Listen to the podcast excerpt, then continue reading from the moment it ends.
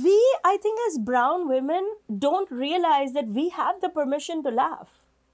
We've been trained our whole life to be serious, to be seen and not heard, and that if jokes are going to be made, the men will make the jokes about women. So I think that when people see me, and for the first time, I make light of Indian men, Indian uncles, you know, the jokes go the other way. It's like a little bit of an aha moment because we've seen other cultures do it. Besharam, Battameez, Chi Chi, Gandhi, Jalhata, Toba Toba, Oho, Bad Betty. I'm Sangeeta Pillai, and this is the Masala Podcast, a Spotify original. This award winning feminist podcast for and by South Asian women is all about cultural taboos sex, sexuality, periods, mental health, menopause, nipple hair, shame, and many more taboos. Join me around my virtual kitchen table as I talk with some inspiring women from around the world, exploring what it means to be a South Asian feminist today. My guest on this episode is Zarna Garg. If you haven't seen her TikTok videos, which literally have millions of views, you're missing out. Zarna is the funny brown auntie we all wish we had. As Zarna herself says, she's an Indian immigrant wife, mom, lawyer, screenwriter, producer, stand up comedian, and overbearing Indian auntie. She's hilarious, of course. I keep watching Zarna's videos and laughing out loud. But what struck me most during our interview is how she embodies the best bits of being an Indian auntie. You know, all those solid, practical bits of advice, that no nonsense chat, chat that we all need. I hope you enjoy listening to Zarna Garg as much as I did. You know, uh, I lost my mom very early in life, and there were a lot of ups and downs, a lot of topsy turvy curves that life throws at you. Everybody has to deal with them. But I found humor to be one of the weapons that I could use as a way to integrate into society by myself. You know, I was alone a lot. I found it as an easy way to connect with people. Like when people didn't know what to do with me, making them laugh made it easy. They were always like, let's include her because she'll keep mm, everything mm. nice and light, you know? And I did. And I learned that very early in life. So I've been doing some version of comedy my whole life. Without even calling it comedy, right? Without calling it, no. Yeah, yeah, yeah. Who knew? Who knew white people do this as a job? I mean, it never occurred to me that you're going to get on stage and like trash your president and your prime minister and all of that. And that's a job. Like, you can get paid for that. People actually pay you money for this. Yeah. Yeah. you, I would never have crossed my mind. I mean, to be really completely honest, even though I'm an Indian woman living in New York for, you know, 25 years, the thought that I could do that never crossed my mind. It's funny, right? Because we never see that. So then how do you imagine that you can do that? So I completely get that in a different context. So I guess you've gone from there, kind of making people laugh all your life and that helping you through kind of tough situations in your own life to becoming the funny brown mom. How did that happen? How did that transition happen? I mean, it was just really natural. My kids used to have friends over all the time. They still do. And those kids always laughed at whatever. I'm always yelling at the kids about their grades and what they're eating and who they're dating or not dating. No one needs to date, in my opinion. So it, it was a constant stream of like wanting to hang out at, at Indian auntie's house because they, I made them laugh. Like everything I said somehow was funny. Even when I tried to be scary, I was funny. I was like, no, I'm trying to yell at you guys. Don't laugh, guys. Don't laugh. You see this butcher knife in my hand? You need to be scared. Nothing I did was scary to them. It was mostly all like, you know, oh, auntie's being funny. And it really came, every step has been a natural evolution.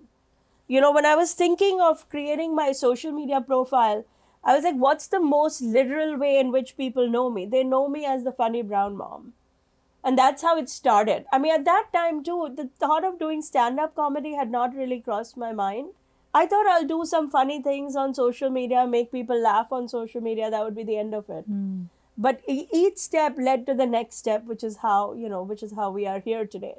I guess that's that's really lovely to hear because you know when you imagine like a, a successful comedian, you imagine someone who's like done the circuits for many years and kind of honed their game and this and that and the other. And so this is so heartening to hear that you've been kind of sort of doing this all your life at home, then with your kids, and then you've naturally transitioned to be a successful comedian. That's that's really nice to hear. Actually, I really like that.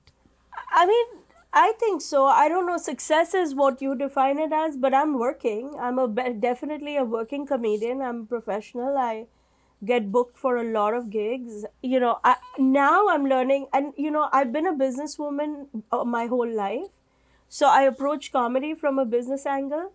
Like I, I've never had that. Oh, I just do it for the art. Like I'm not that person. I was never that person. So even when I'm doing the comedy, I, I have to think what's the audience for it? Who's gonna tune in? Who's gonna, you know? And in some weird way, it's helped me navigate this road, I think, a little more smoothly because otherwise you can get lost. There's so many things you can do that if you don't have a focus, you're gonna be like just frazzled. You're gonna have a million pieces in the air.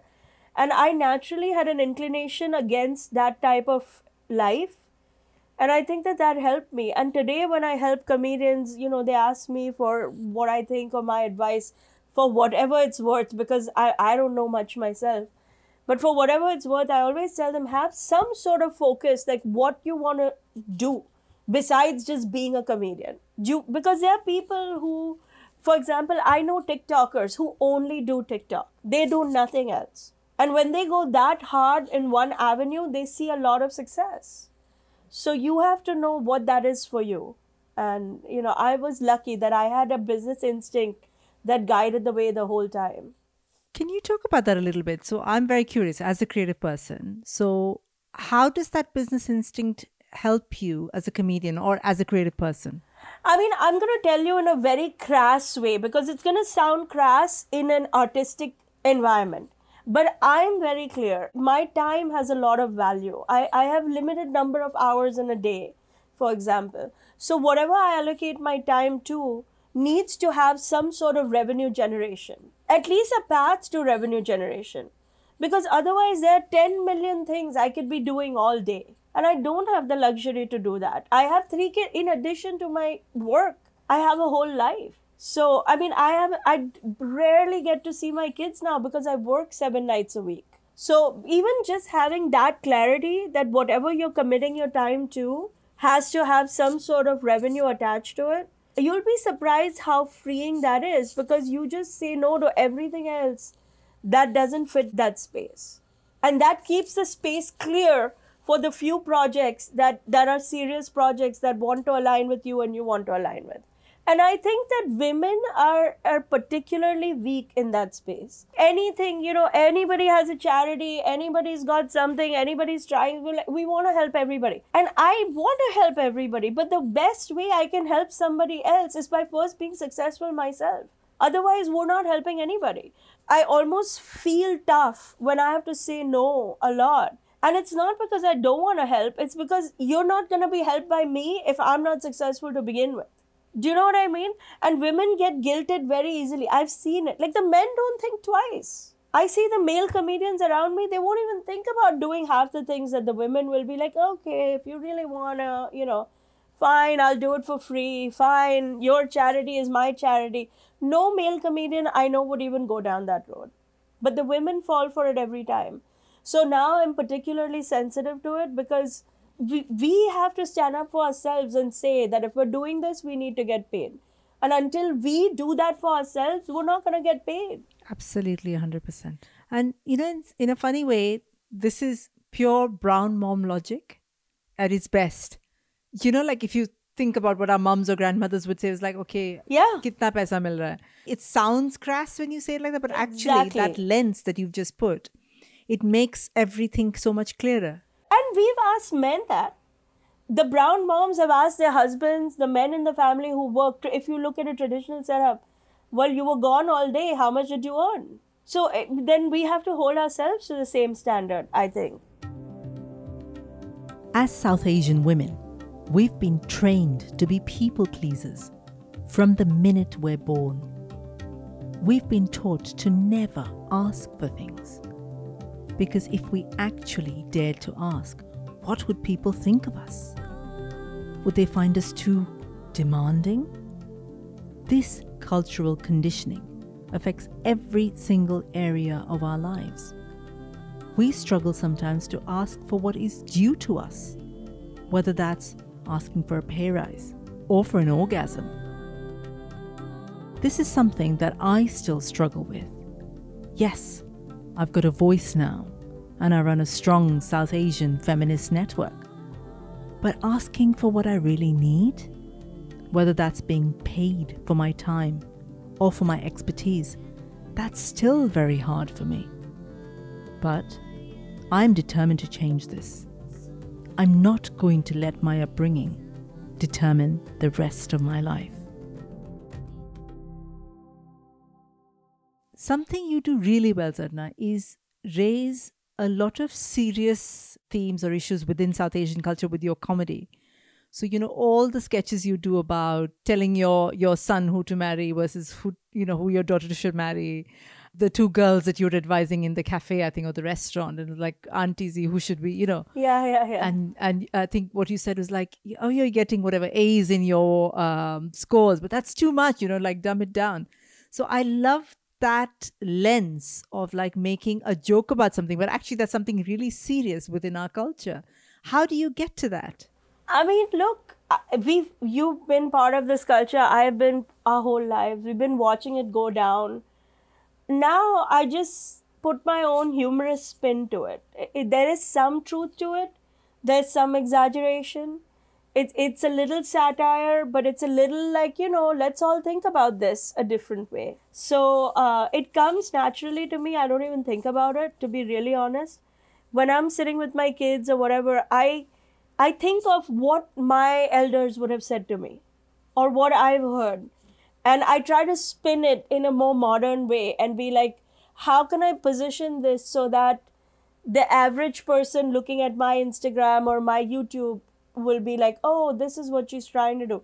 Sometimes I get a lot of hate because people think I'm being serious, you know.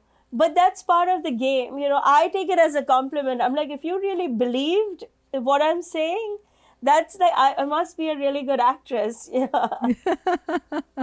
what kind of hate do you get? You know, just like how regressive is this woman, and you know the usual. She looks. Oh my this god! way. Really? It's not serious. I'm a comedian. I mean, my bio everywhere says I'm a comedian, but people they get so caught up in my words. You know, when I say things like "you're a girl, dumb yourself down," like that the that those words evoke such strong emotions in people that they forget that I'm not being serious. I'm just I'm spoofing. Yes. But I take it as a compliment. I'm like, I must be really good. if they believe this. if they fell for it. and have you seen like that it's helped women in any way? Like, you know, just seeing someone like you being the auntie, wearing the salwar kameez, standing in front of people and talking that I'm sure it's hugely inspirational. Listen, we I think as brown women don't realize that we have the permission to laugh. We've been trained our whole life to be serious, to be seen and not heard, and that if jokes are going to be made, the men will make the jokes about women. Because it, brown men traditionally have a slightly more fragile ego if it's possible than all men in general. so I think that when people see me, and for the first time, I make light of Indian men, Indian uncles, you know, the jokes go the other way. It's like a little bit of an aha moment because we've seen other cultures do it. Like if you watch, like everybody loves Raymond has a mother-in-law. You know, mother-in-law jokes across different cultures have been Jewish culture, been around for 50, 100 years but why haven't we done it? It's because Indian women have not believed that we have a right to laugh at it. Everything is so serious all the time. So I think that when they watch me for the first time, I get told all the time, it's like first time they feel like, oh, we could laugh at it too. It's not a big deal. You know, it's not that serious. It's we're all the same.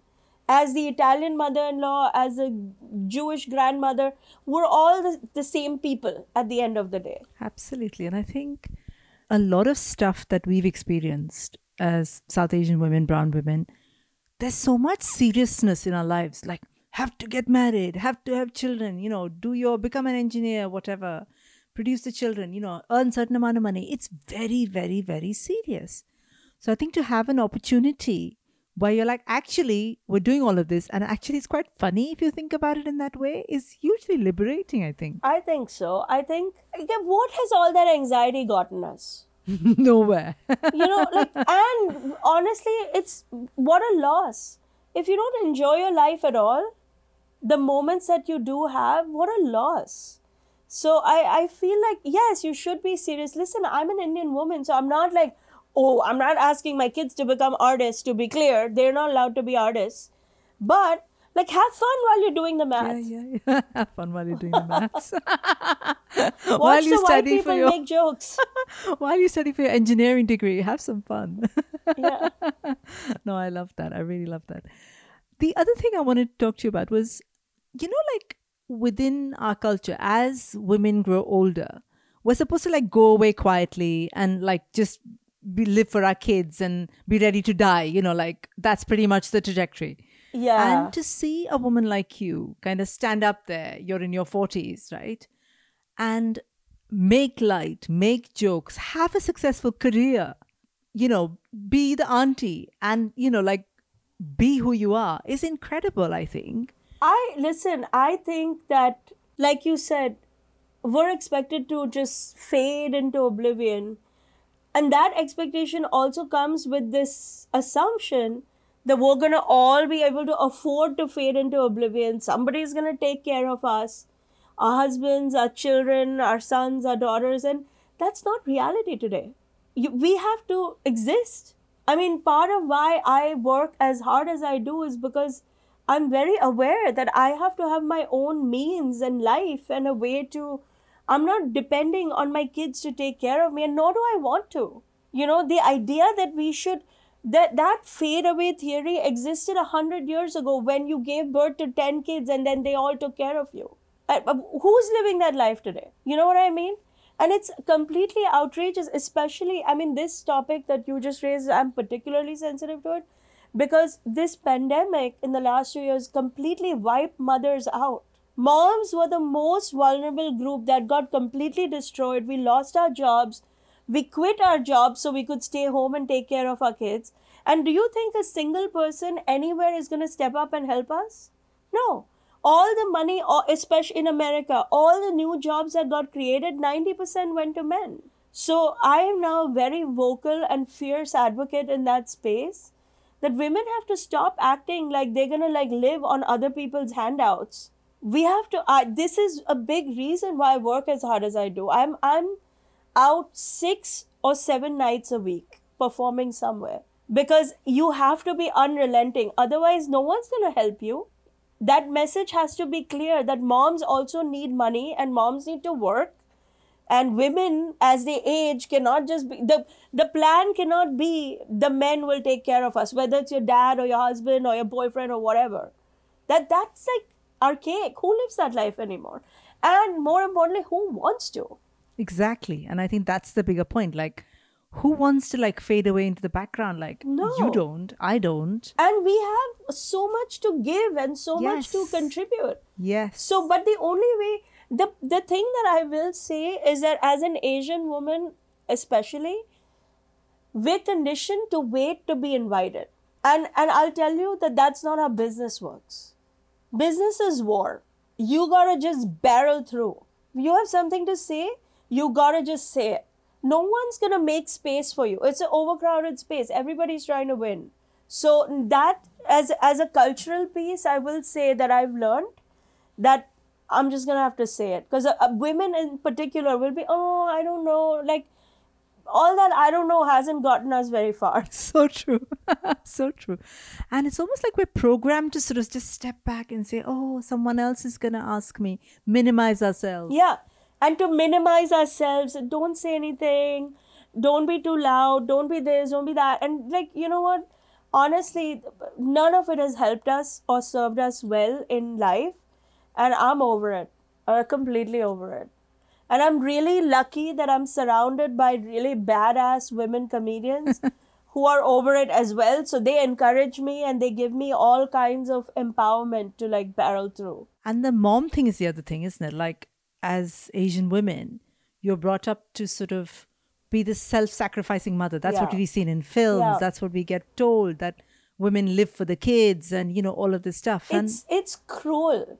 If you think about it, the whole ideology behind it is is laced with cruelty. To think that a woman should just give up all her own desires, her own ambitions, her own wishes. Why? Because her kids' wishes take precedence is completely cruel. No human being should live like that, man or woman or anybody. You know, so I I'm over it. Like honestly, I tell everybody, I go, yes, you need to be there for your kids, no doubt. But so does the parent, the other parent, and so and and honestly, I think the kids need to be there for their moms. My kids help me so much. And I don't feel bad about it. They should help me. I was there for 16 years taking care of every little detail. My daughter comes to all my shows. She films. These kids are so good with technology. They film, they edit, they do. Even if it's a small gig or a big gig, I try to involve my kids because I think that they need to know that we're all part of the family and that means we all give and take. It cannot just be mom gives and you take. I don't think that's right for anybody. So I think that old notion is just cruel. And then to to glorify it as if that's a good thing. Yes, I'm so glad to hear you say this, and it's so refreshing because around this whole mother thing, there's also this kind of like, oh, but we can't say that. Oh, but you know what will happen? You know, it's rubbish, and to hear you say that is is incredible. I I'm so over it. Like I want to live. I want other women to live. I want moms to feel like they have a life. Like somehow when we chose to become mothers, like that meant that was the end of our existence. And I don't think any one of us signed up for that. So I, I we need to we need to fix that. I believe. I believe it needs to be fixed. I absolutely, absolutely Yeah. agree, and I think women like you are starting to fix it. I think because that's a conversation I don't hear too much. I think a lot of women listening to you on this podcast are going to go like, yeah, you know, because it's something that's no one's talked about. Listen, I think they should all go, yeah, and I'm telling you, they can all do something. That's the beauty of social media. It's enabled women who are home, who can't leave for whatever reason, or have all these eccentric skill sets or whatever. There is now a place for them to bring their thing to the table and try to find their tribe and their world and monetize it in some way. It can all be done just from being home if you're not comfortable leaving. But everybody can, and you know what? The easiest thing we can do, I tell everybody, I'm like, if you don't know what to do for yourself, the easiest thing you can do is help other women who are already doing it. And that's a start. Follow them, like their work, amplify their voices until you figure out what to do. Because then, you know, then this machine keeps moving a little bit faster. Did you have any aunties in your life when you were growing up that were inspiring? I had a lot of strong women in my life, but they were all strong in that traditional South Asian context. You know, they were strong matriarchs.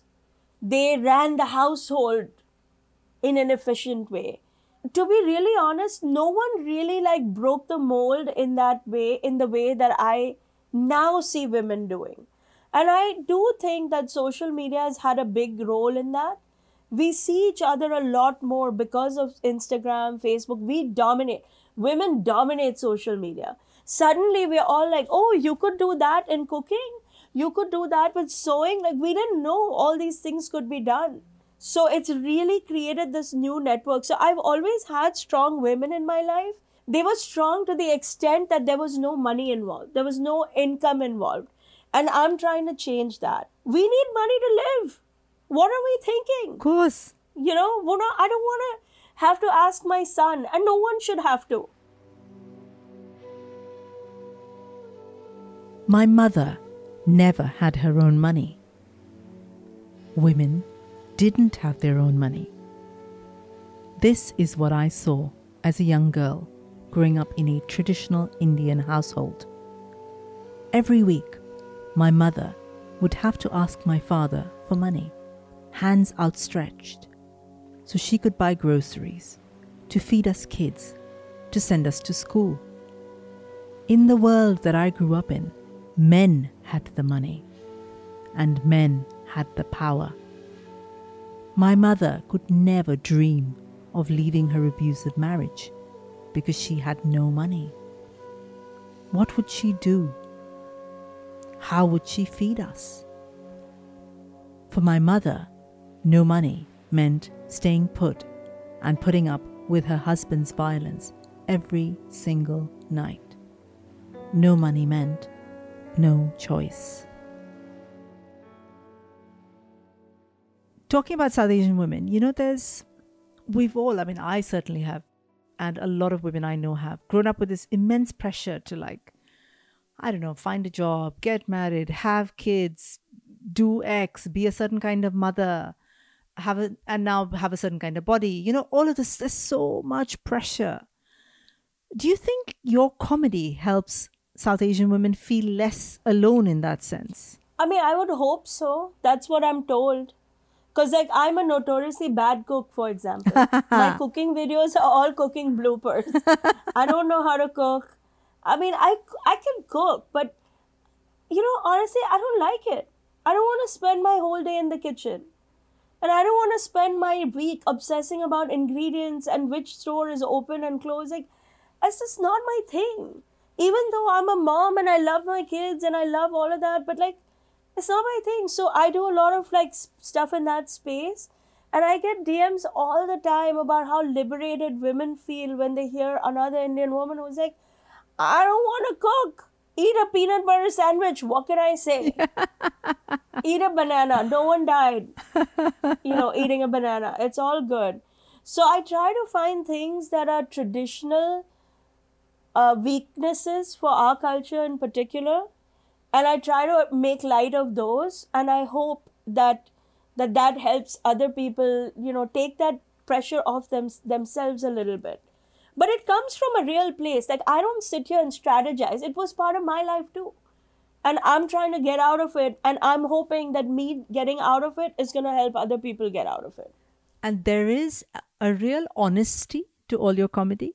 And i've always wondered like oh i wonder if zarna kind of thinks about these things before she kind of records it or it's just happening. It feels like it's just happening. I'll tell you, that's the beauty and the danger of social media.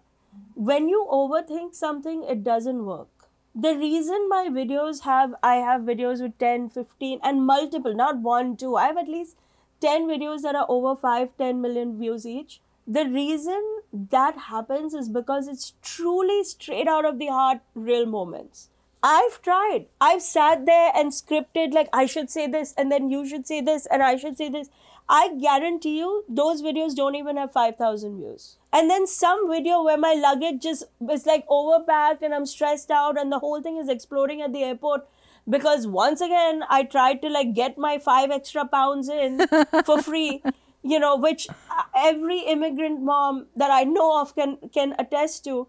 But that moment was 100% genuine and real and for that reason it popped i don't know how people know it's real i couldn't tell you how when i post it sometimes i'm embarrassed because it's my worst looking moments.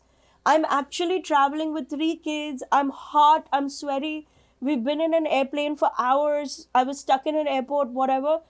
And yet those are the moments that pop because people know people do know. that that's real. People absolutely know. So now I've learned not to overthink it. Like if I'm feeling something in the moment, I create it and I let it go and I let the people decide.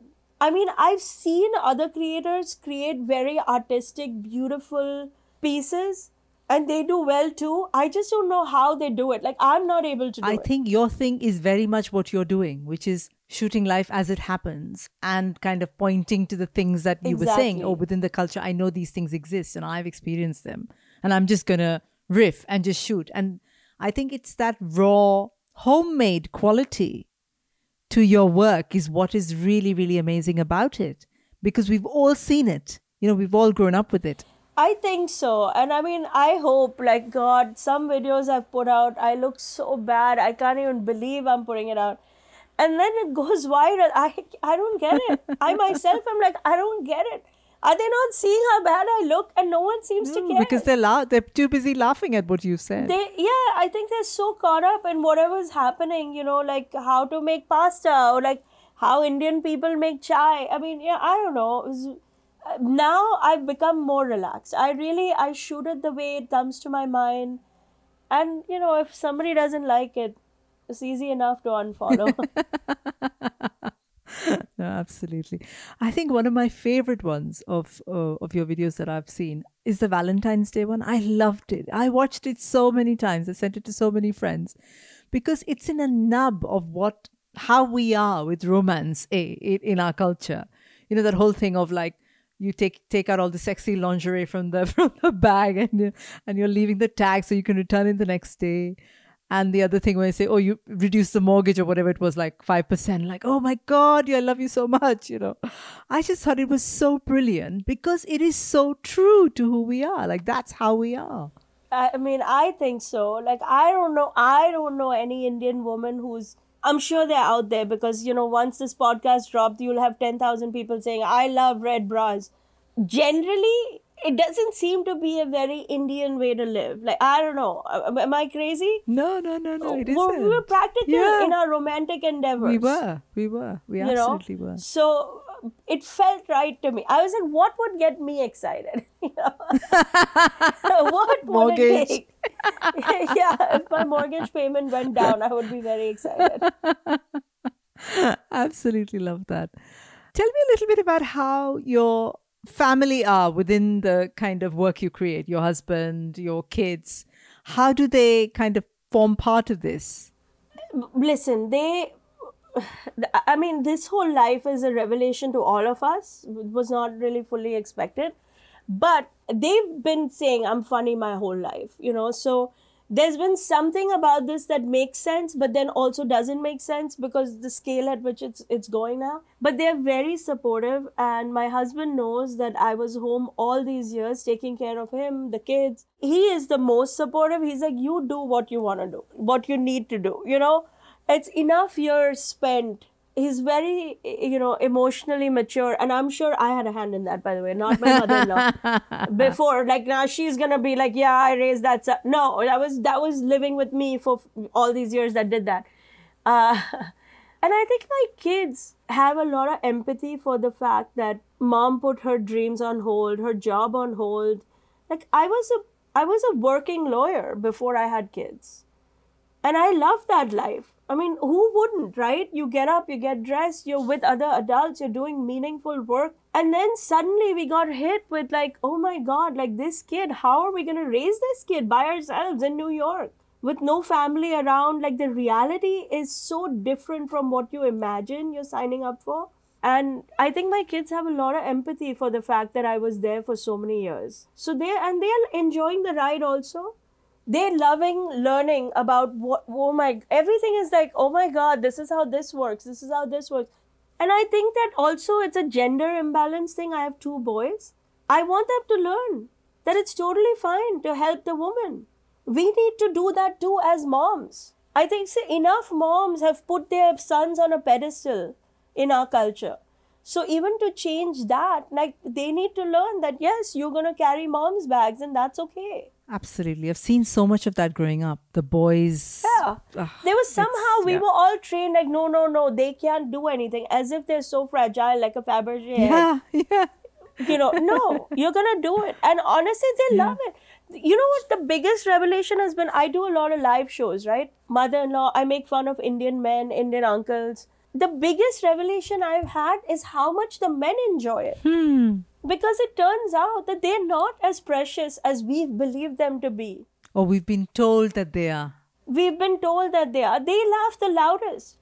My husband laughs the loudest at jokes I make about his mother. it's not a big deal. He's a very smart man. His mother, my mother in law, is a very, very intelligent woman. Everybody involved knows it's a joke. And now when I think about it, I'm like, what a shame we haven't done this Yeah, before. absolutely. I think we've been so caught up in this story we've been told, you know, that boys must be like this, girls must be like this. And we've forgotten, I think, like you rightly say, that it doesn't serve the men either. I think it really doesn't. Like, who wants to be that? Exactly. I like they too want they, the women in their lives to be happy, productive, fulfilled in different ways. So that, if anything, has been the biggest revelation for me. I used to think in the beginning of my comedy journey that a few moms will come and watch my show, if I'm lucky. But the amount of men that show up, I'm constantly blown away. I'm, the more I poke at them, the more they seem to enjoy it. I love that. I really like that.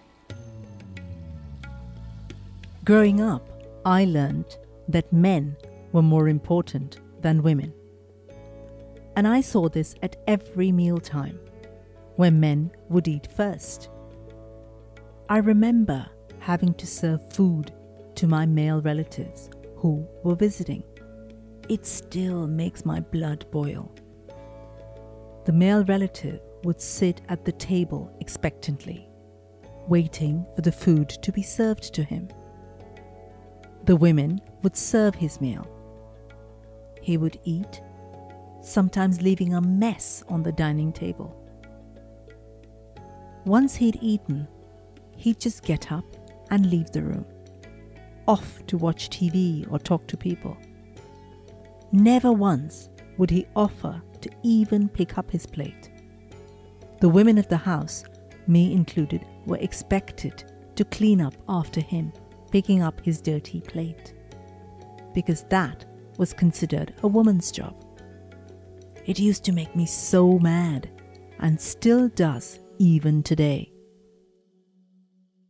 What about um, non-South Asian audiences? Do they get do they get the jokes? 100%.